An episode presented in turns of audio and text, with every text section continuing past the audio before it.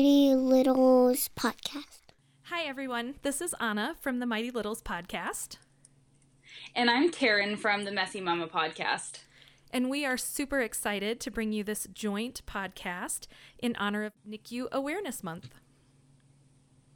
I think it's going to be really cool because, and you and I have had so many really great conversations, but I think this is going to be really fun because our listeners are going to get to hear all of the same information coming from you, the neonatologist, and then me having a totally different experience as a mom who has been in the NICU two times. So this conversation is going to be really fun.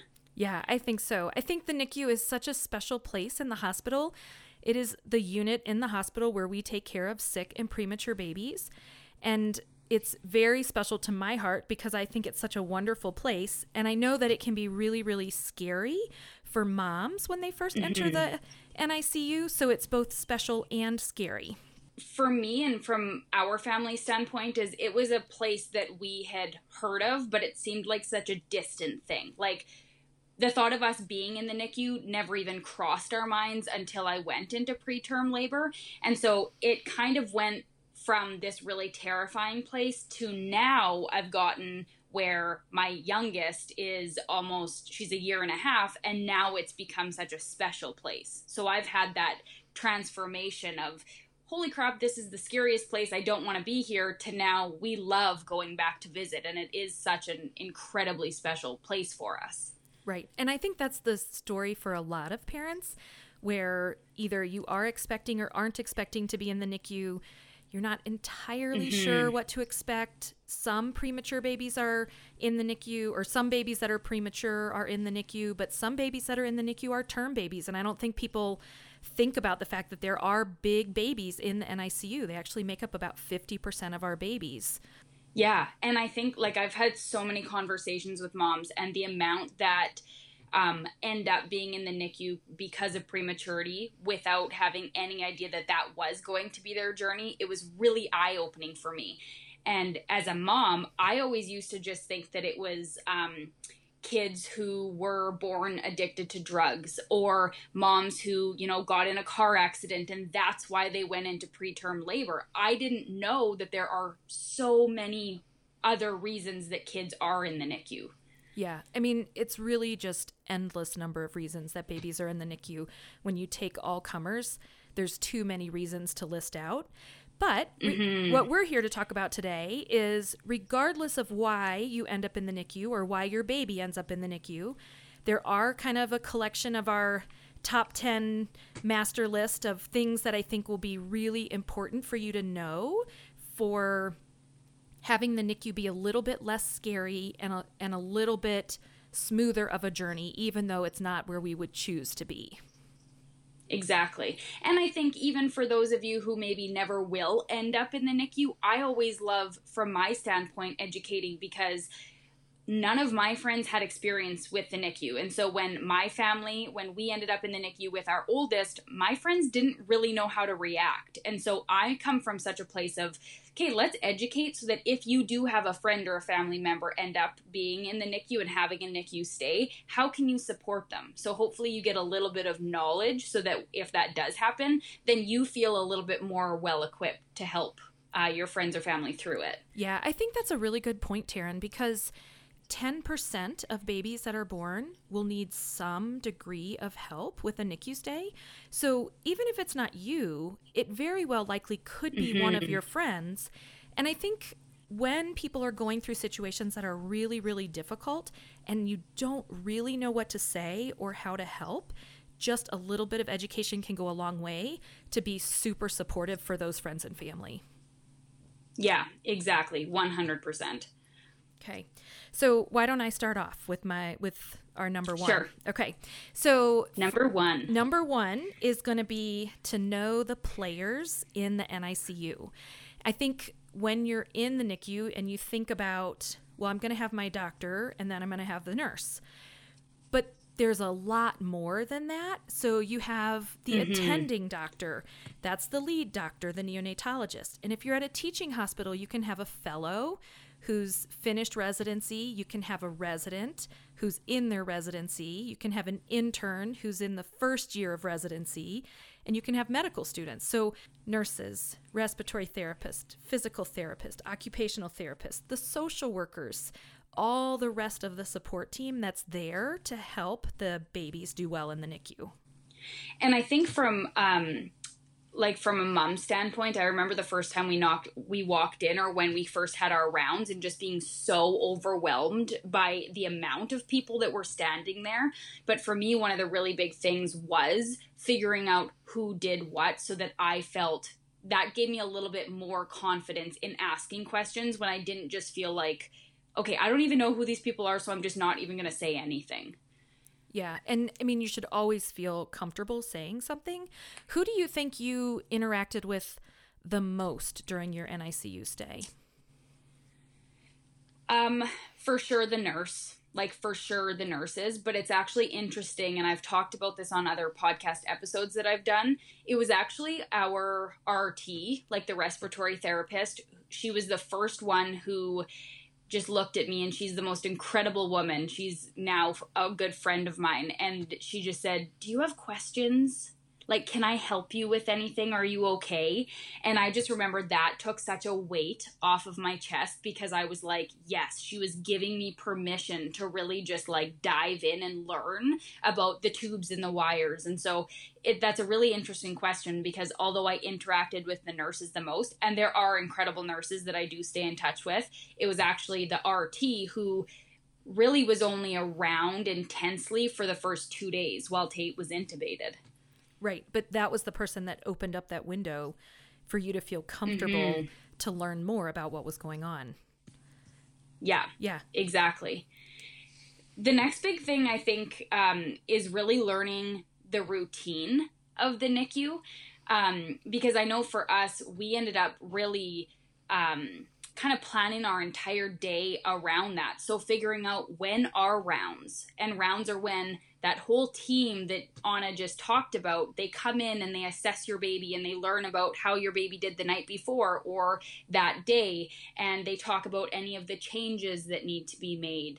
Um, knowing when specific care times are, and do those change throughout the day or depending on how your baby's doing. Um, even things like how do you check in when you get to the, NICU, the NICU? Who do you give your breast milk to? Are you able to go and pump? Can you pump at certain times? Um, can you see your baby from the NICView monitors? So the monitors that attach to uh, your phone. Can you call and get updates? Really, just learning those things that might seem small, but really just figuring out okay, how does the NICU operate? When am I going to best be able to settle in and, and bond with my baby? When can I ask those questions? Right. And I think that there's a there's a difference in learning the routines of your baby and your nurse and what you're going to be doing to interact with your baby. That's one type of routine. And then the other type mm-hmm. of routine is how are you getting information from your physicians? So, yes. And, and, I think what's difficult for doing a podcast is that every unit functions different differently. So, each unit that I round in, we round at different times. So if you're in our level 4 unit, we walk around first thing in the morning between 8 and 10:30. We're always around between 8 and 10:30 and we're always around again between 9 and 11 p.m. But if you're in the graduate side, we're walking around doing work in the morning, but we don't round until the afternoon. So even within mm. our own NICU, there are different routines for different types of babies. And you'll find if you're at a community hospital versus a teaching hospital, a level two versus a level three, there are going to be different routines, but whatever hospital you're at will have a routine of some sort. Yeah. And I think just needing to be able to be adaptable because our rounds um, they they basically started at one end of the the NICU and worked their way to the next end and we would move. So we were in bay 1 and then we were in bay 3 and then 4 and then 7 and then 8. So learning and making sure that you were kind of aware of okay, the rounds time is going to change because now we're further down in the bays. And so, really, just for me, it was so important to be at those rounds 100%. I never missed one with either of my kids. And so just knowing, and that's what worked for us and our family. And so for me, it was so important to stay up kind of up to date on when those times would be and, and how the ebbs and the flows of the NICU were changing. Yeah, absolutely. Okay, number three. So we're going to move on to number three. So, number three is boundaries and communication. And mm. I, I think that this is something that we don't necessarily think about, but when you have a baby, everybody wants updates. Grandmas, aunties, yep. uncles, friends, neighbors, everybody wants an update. And so when you have a baby in the NICU, it's really important to establish who are you going to allow to come in the unit. Right now with COVID, nobody can come in, so that actually makes it pretty easy. Not happy, but easy. Whereas in non COVID times, are grandparents allowed? Are friends allowed? Are you gonna have friends come? Do you want your parents around? Do you want your parents there for rounds, or do you only want them around in the afternoon or when rounds aren't happening so that you can filter that medical information? And the other part of that is how are you going to communicate information about your baby to all these interested parties who just really want to know mm-hmm. how things are going? Are you going to use social media? Are you not going to use social media? Do you have a web page? Are you going to text people? Does all the communication go through dad because mom had a C section? Or does all the communication go through mom because dad is back at work full time? How do you want to get that news from the NICU. So if you have a really tiny, really sick baby and you end up getting bad news, do you want to make sure both of you are there at the time, same time, or how are you going to handle those communication and boundary type issues? Yeah, and I think that's so important. I think that communication is probably one of the hardest things being the parent, like being a parent of a NICU baby. And one thing I want to add here, because this was not something that I did during our stay with Tate, but it was something that my husband and I talked about and we hashed out while we were um, preparing to be in the NICU with Reese. And it made our stay so completely different is that you can change your mind at any point with your boundaries. So, you know, maybe one day you feel really good and, and things are looking good with your baby and you invite somebody to come in and, and to see them you are allowed to cancel those plans and you're allowed to be selfish and you are allowed to make those decisions without feeling guilty. You know, maybe you don't want your parents to come one day. That's okay. And having that open communication with your partner and with your friends and family, I think is so important because there were actually a number of times with Tate when we almost felt like we had to have people or we had to say yes. And it ended up causing a lot of stress on us or on me and and it felt like you know we only had x amount of hours in the day of quiet time with him and so bringing people in I felt just so overwhelmed. And so it was a completely different experience with Reese when I would gave myself permission to say, "Hey, I know we had plans today. I'm really not up for it. Can we reschedule? I will let you know when a good time for you to visit is." Right. And I think some parents have the fortitude to do that. They feel totally comfortable saying, Mom, today's not the day, don't come. Other parents have really pushy parents, really pushy grandparents, or somebody in their family that just kind of overwhelms the situation. And in those situations, that's fine. If you want if you want those family members to kind of be in the lead and and drive things because it's a comfort to you, great if you really want those people to back off, I am more than happy for you to blame that redheaded NICU in the or that redheaded doctor in the NICU in Denver. She told me that p- grandparents can only come once a week or only come twice a week. You can put that on us. We are there to support you. What you think is best yeah. for your baby is best for your baby. And I'm not going to make decisions or judgments on that, but I am available for you to blame me if you're getting a lot of heat from from other family members. I'm totally i'm totally content to take on that role. Yeah i love that. I've never even heard that but i think yeah i think that's awesome. Yeah. The the other thing that i would say in this kind of boundaries and communication um, number is that parents process differently.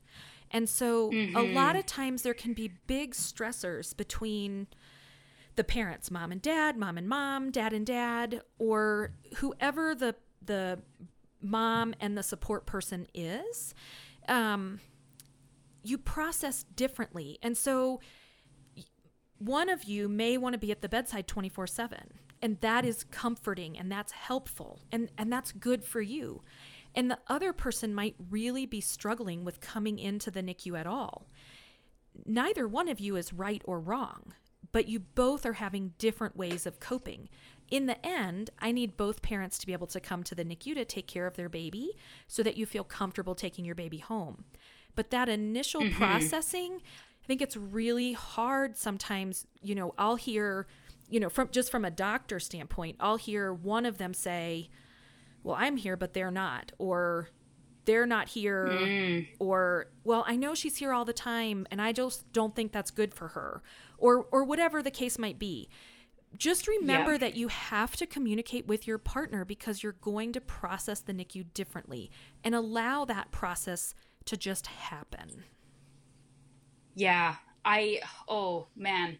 And I've never actually really thought of that, but it's interesting because after having Tate, um, I ended up, sorry, this is a little sidebar. I'll, I'll talk quickly here, but, um, I ended up going to counseling. And one of the things that I had a really hard time with in the NICU is that Derek had to keep working. It was it wasn't an option. And so I would sit at the NICU for 12, 15, 17 hours and he was there for two or three hours when he could and then him and i would try to have some alone time the days that he would come up. And afterwards i just remember feeling a little bit of resentment like well i just sat there for a month and a half. I didn't leave the kid's bedside and you got to continue living your life. And so i went to to counseling to work through that and really just came to realize that we just processed the experience completely different and our needs in that time were so different. It didn't make Derek any less than of a parent. He's an incredible dad, but he did what he needed and I did what I needed and it worked. It ended up really working for us. So Right. Yeah. And and you communicated yeah. about it, right? Like you have to talk about exactly. it. Exactly.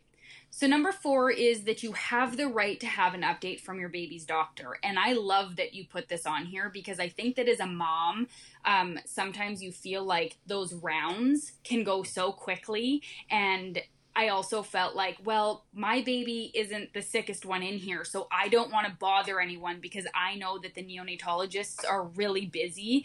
Um, and so sometimes I know that in our first NICU stay, I would shy away from asking questions or I didn't want to be a pain. But you do have the right, and not just to talk to the nurses, but to talk to the actual um, the actual doctor.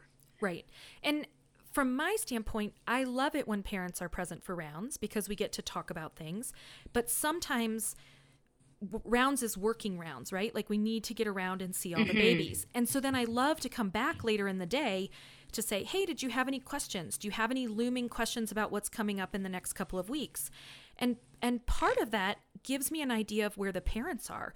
If they're not asking questions and they're really, really backed away from their baby, then I know we need to do a ton of teaching and we really need to get the parents more involved with cares so that they are comfortable. Mm. Versus if I have a parent that's asking me all the baby questions, I know that they're actively thinking about what's going to happen when I take my baby home. I know yep. they're going to make that transition okay because they're actively there. If you don't have questions, great. And oftentimes, once you get through that initial part and you end up in a routine, there's not a ton of questions that come up day to day on your kind of feeding and growing babies. But I just really want to make sure that parents know that we want them to ask questions and I really hate hearing stories where parents say, "Well, I never got to talk to my doctor," um, because you sh- you should get an update. You're the parents. You should know what's happening. Yeah, totally. Yeah. I yeah, I so agree with that. And as intimidating as it can be, I think that's also just part of really stepping into that advocator role too, right? We are our baby's best ad- advocate, and I think that like the nurses and doctors are so incredible. Um, but you also have that maternal bond. Right. And I think that that's really important important to remember too. Like you are also a very important member of the NICU team. Yes, you are a, a, critical member of the NICU team, which kind of segues right into number five, which is ask questions. Don't be afraid to ask questions. We want to know that you know what's going on with your baby. And there's a difference between doctor worry and mama worry, right? So as a doctor, mm-hmm. I can see medically where does your baby fall on a scale of really healthy to really sick. And as a mama, so that scale isn't the same as what a neonatologist scale is. And so if you're really worrying about something that I can put your mind at ease, yeah, I'm just really not worried about that today. This is normal for all preemies. You can let that go. Or the opposite is true too. I'm really worried about your baby and I don't think you're hearing me, right? So mm. it, you have to ask questions. We ha- we have to be on the same page about your baby. Yeah. Yeah, that is so true. Those worries are so different. So, number six is kangaroo care. And for anyone who doesn't know what kangaroo care is, it's essentially just having that skin to skin contact. Um, one thing with premature babies, or from my experience at least, is I didn't get any kangaroo care with either of them because they needed that extra attention as soon as they were born, and then they were quickly taken to the NICU. So, if you've had a NICU baby, I would say that there's a good chance would you say that, Anna, that most NICU babies wouldn't necessarily have that first interaction with kangaroo care? So it really depends. Anybody that's less than 32 weeks is probably not going to get skin to skin care immediately after delivery, we try really hard to make sure we get some interaction with mom before we leave the delivery room. And then the mm. kangaroo care and the skin to skin care begins after they've met certain milestones. So for a a big 32 week baby who has in a peripheral IV and is on CPAP, those babies can start doing skin to skin right away the first time mom comes mm. down to the unit. But for a really small 23, 24, 25 week baby, you're probably not going to be able to do skin to skin skin to skin care for at least 2 weeks. And that's because of the central yeah. access that they have in, the way we're trying to prevent them from having brain bleeds. And so it puts a window between when they're born and when you can do skin to skin. Yeah, okay. My experience with both of my kids is I, I ended up having to wait um, a couple of days.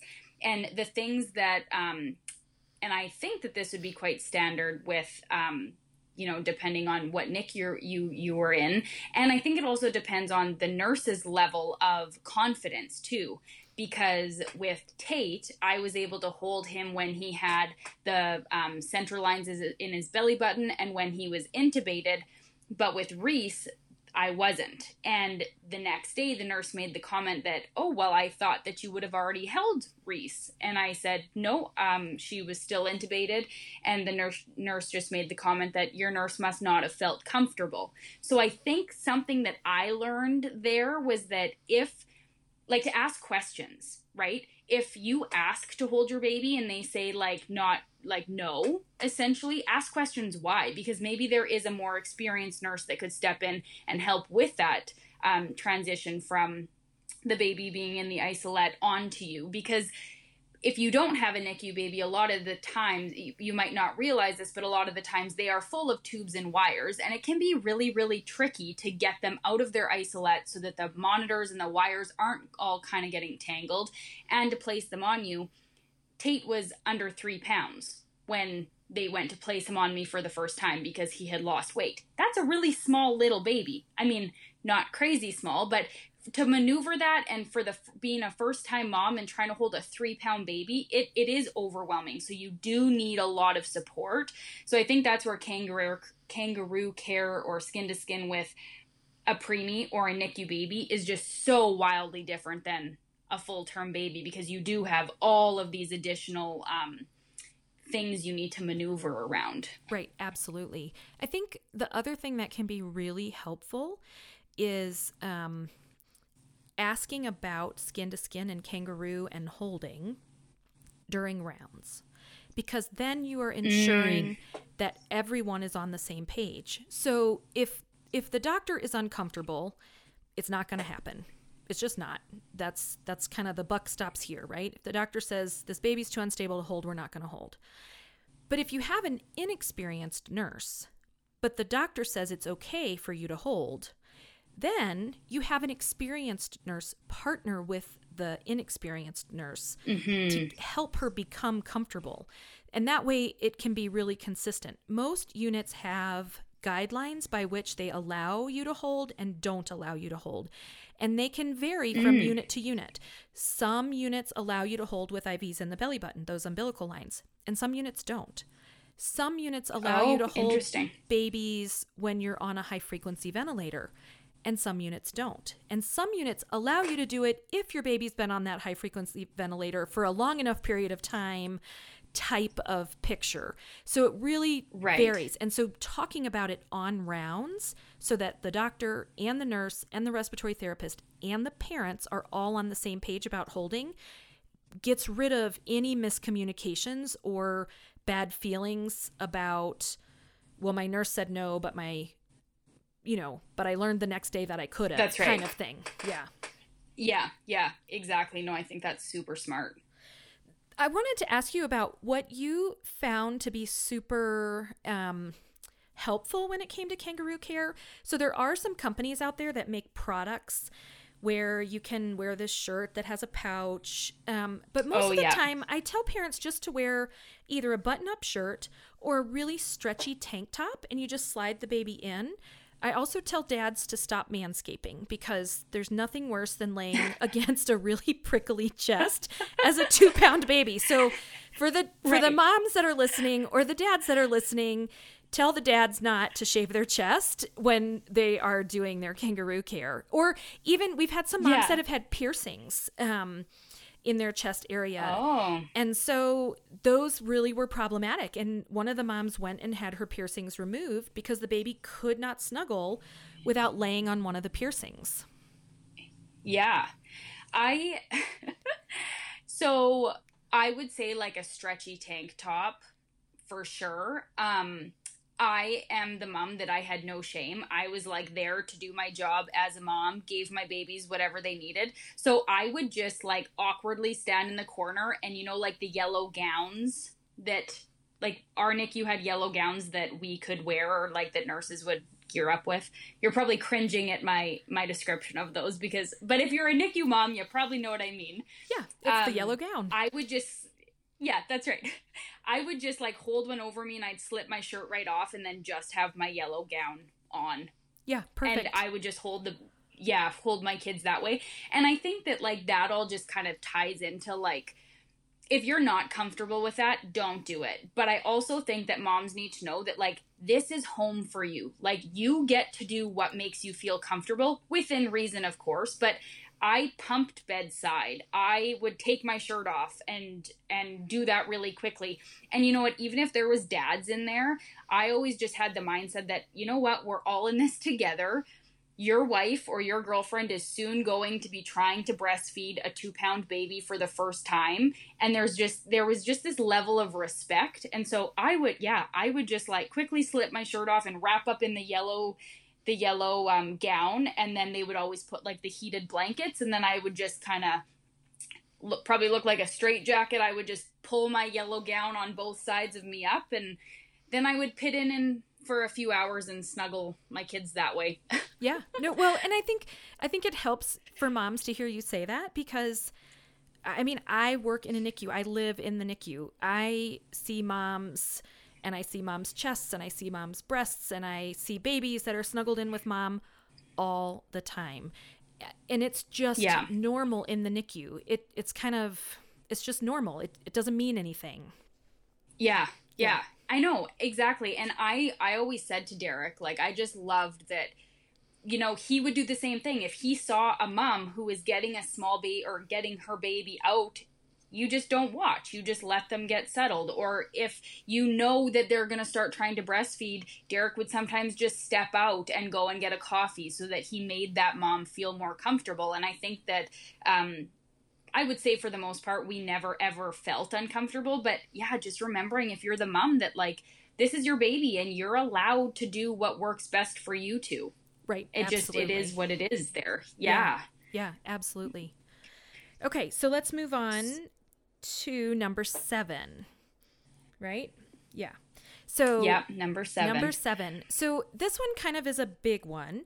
Um, we mentioned at the beginning that about half of babies in the NICU are preterm and half of babies in the NICU are term. And so there's a ton of reasons why babies get admitted to the NICU. But the requirements for going home are really very, very clear. And they mm-hmm. can vary a little bit depending on how sick your baby is. So we're just going to kind of go down the big three. So the first one is that your baby has to be able to hold their temperature in an open crib. So you can no longer need either the radiant warmer heat or the box, the isolette. And usually that happens between 1800 grams and two kilos or four pounds to five pounds, depending on how you want to think about it. But that's usually the place where babies can hold their temperature. So that's the first requirement. The second requirement is that you have to have safe breathing. And so for the majority of babies, this means that they are comfortable breathing in room air, not having any desaturations where their oxygen drip, drips down, and not having any heart rate drops or bradycardias or braddies, as you call them in Canada. yeah. Um, Canadian lingo. Canadian lingo. So no apnea, no bradycardia, no desaturations, and breathing comfortably in room air. Now, every unit's going to be slightly different. We do five days of a Brady countdown. Other places do 48 hours. Some places do seven days. Some places do something called a pneumogram, where they actually put leads on your baby and test it. Um, so it's all very different. Oh. I put this in the category of safe breathing because for some babies that either live at altitude or who have bad chronic lung disease of prematurity or have an airway obstruction, they may need to go home with oxygen or with oxygen and a monitor or with a trach or with oxygen and a trach and a vent. And so safe breathing is that category, right? So that encompasses a way to keep your airway safe and breathe safely. And then the third is safe feeding. And so, again, the majority of babies are going to go home eating everything by mouth, a combination of breast and bottle feeding, maybe with some formula for extra calories, um, and gaining weight, right? So they have to be able to eat and gain weight. But for a small percentage of babies, really this is just safe feeding. So if your baby can't eat everything, or your baby has a um, chromosomal defect or some sort of um, disease process that we're going to do comfort care, or your baby has something that makes it so that they can't eat everything, we may go home with either an NG tube, which is the tube that goes in the nose down into the stomach, or if we think it's going to be more long term, they go home with a G tube, which is the little G button, surgically placed button. So that kind of all is in safe feeding. So temperature stability, safe breathing, safe feeding. Do you guys use um like the houses?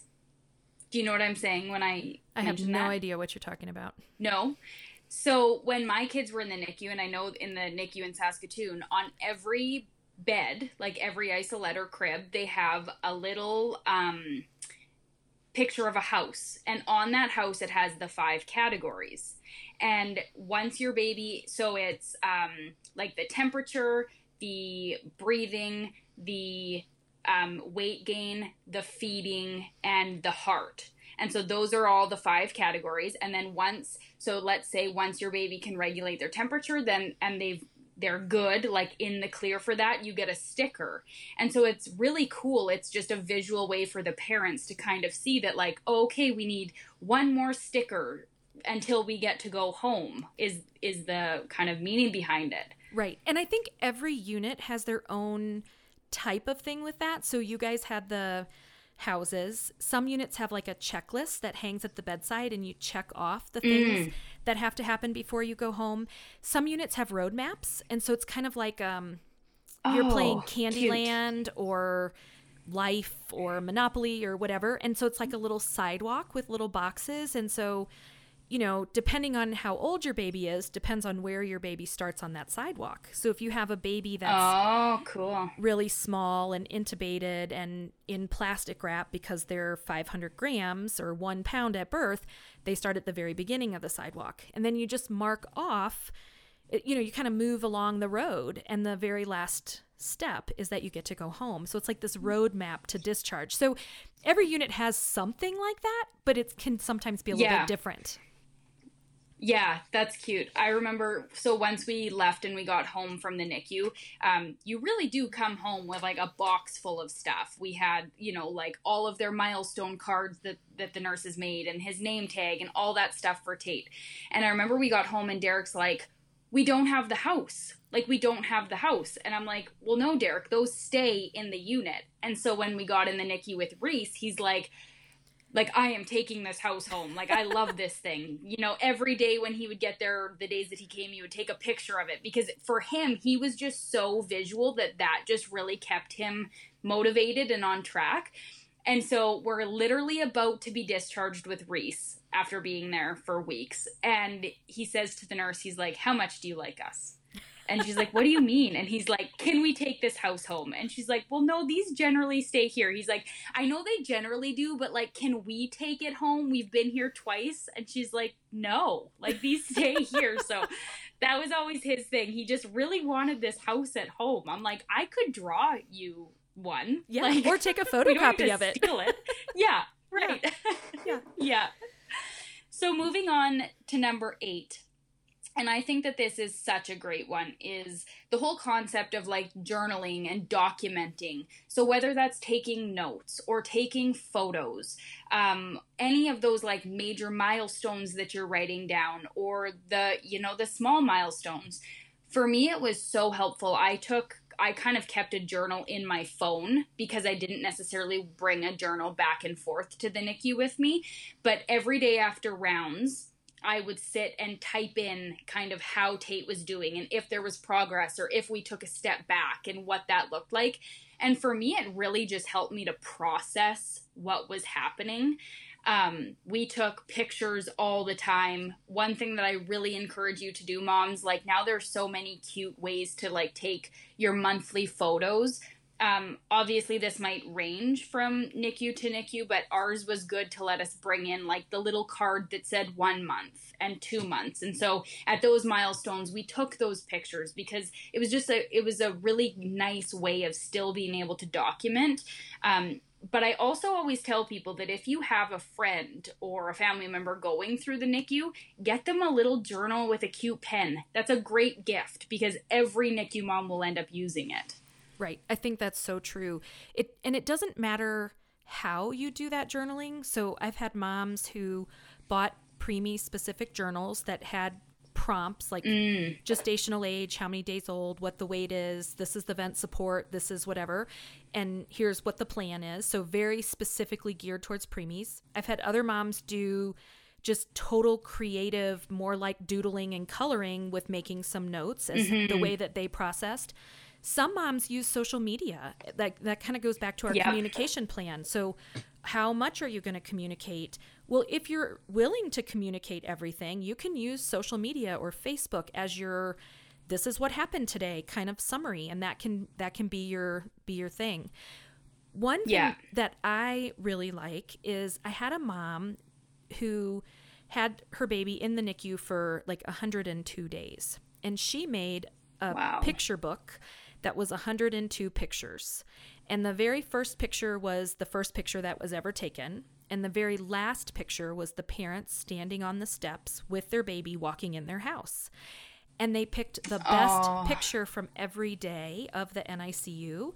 And so a lot of them were like big milestones. So this is the day that she got extubated. This is the day that she got held for the first time this is the day that dad held, and this was the first bottle, and this is the first breastfeeding. So some of those major milestones.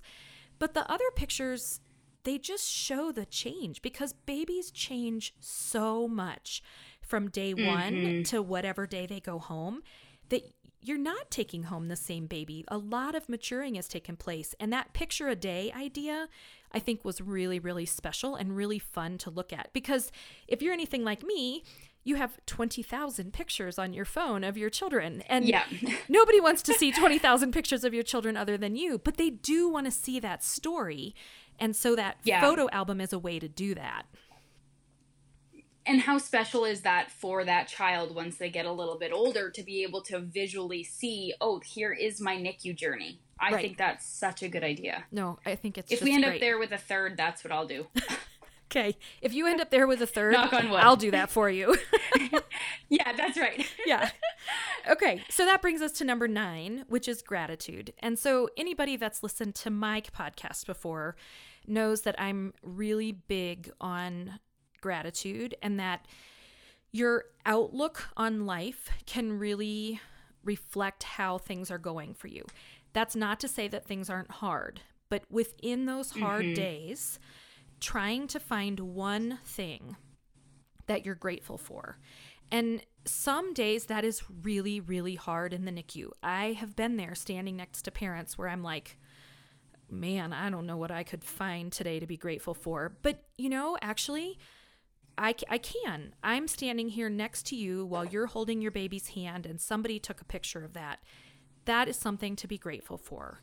Mm-hmm. Um, so, trying to find those little moments of gratitude within this kind of overwhelming and scary ride, and only living through bad things once. So, yeah, we know things can yeah. happen, but let's live through that when it happens, not every day up until it may or may not happen. And I, I like the idea of taking a lot of pictures because even if you can't remember something that you're grateful for at the end of the day, you can flip back through your pictures and find one mm-hmm. picture that was a moment of time that was good. Yeah.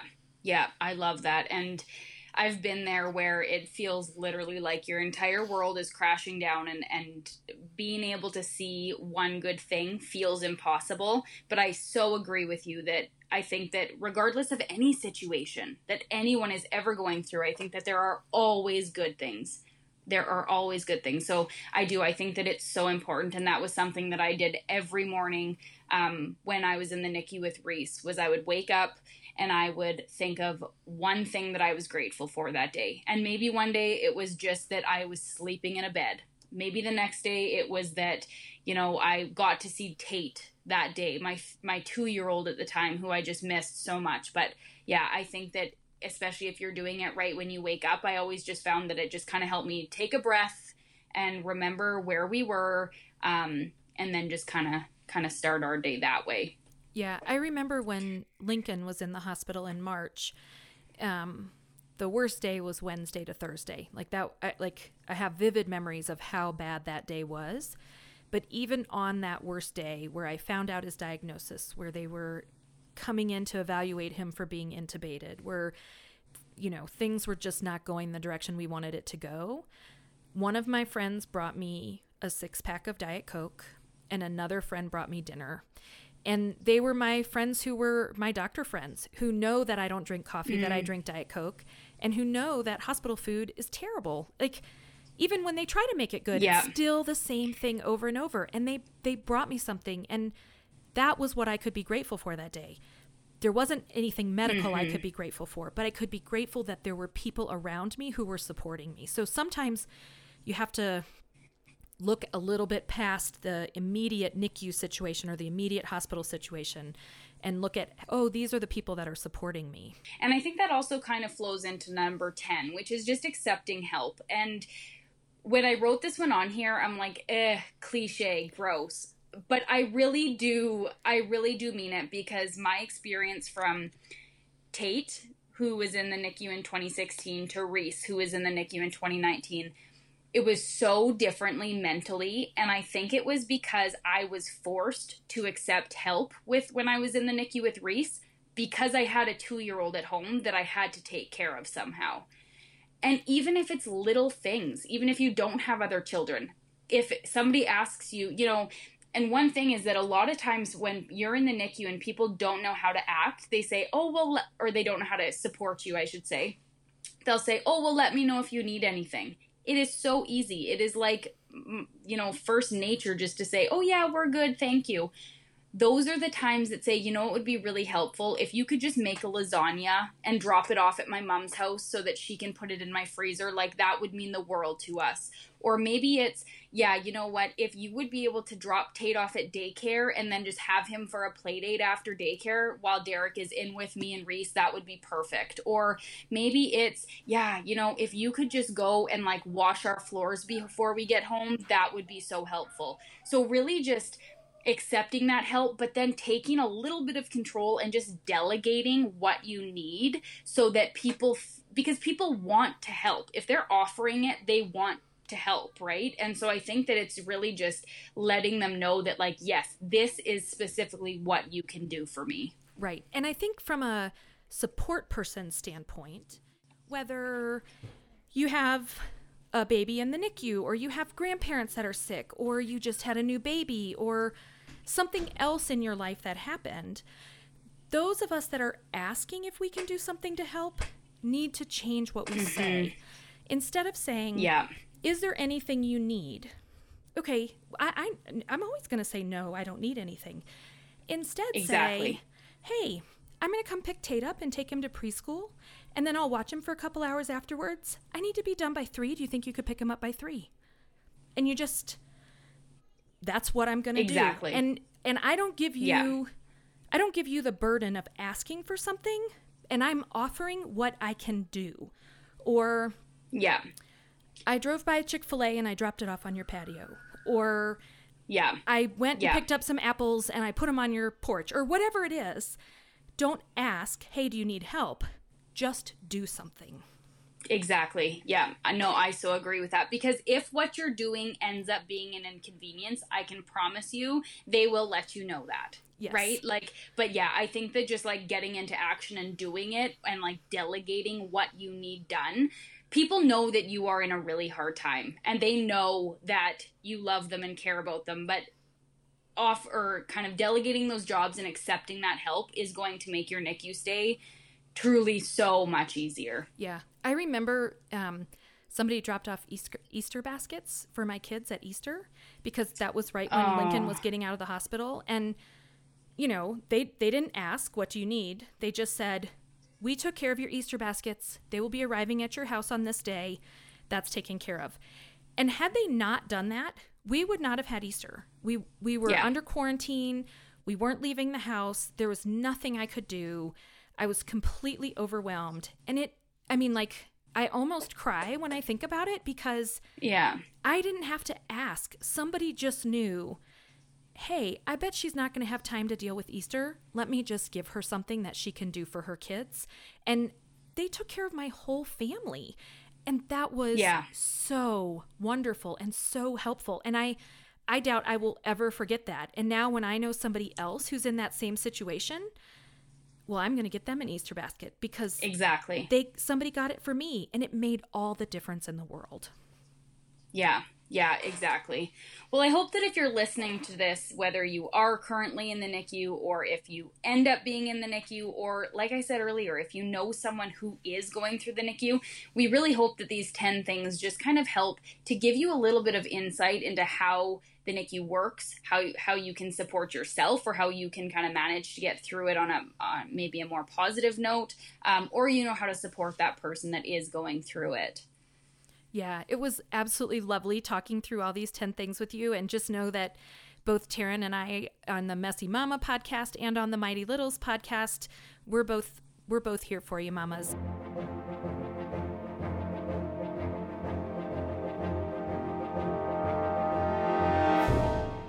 You keep saying it wrong. No. Podcast.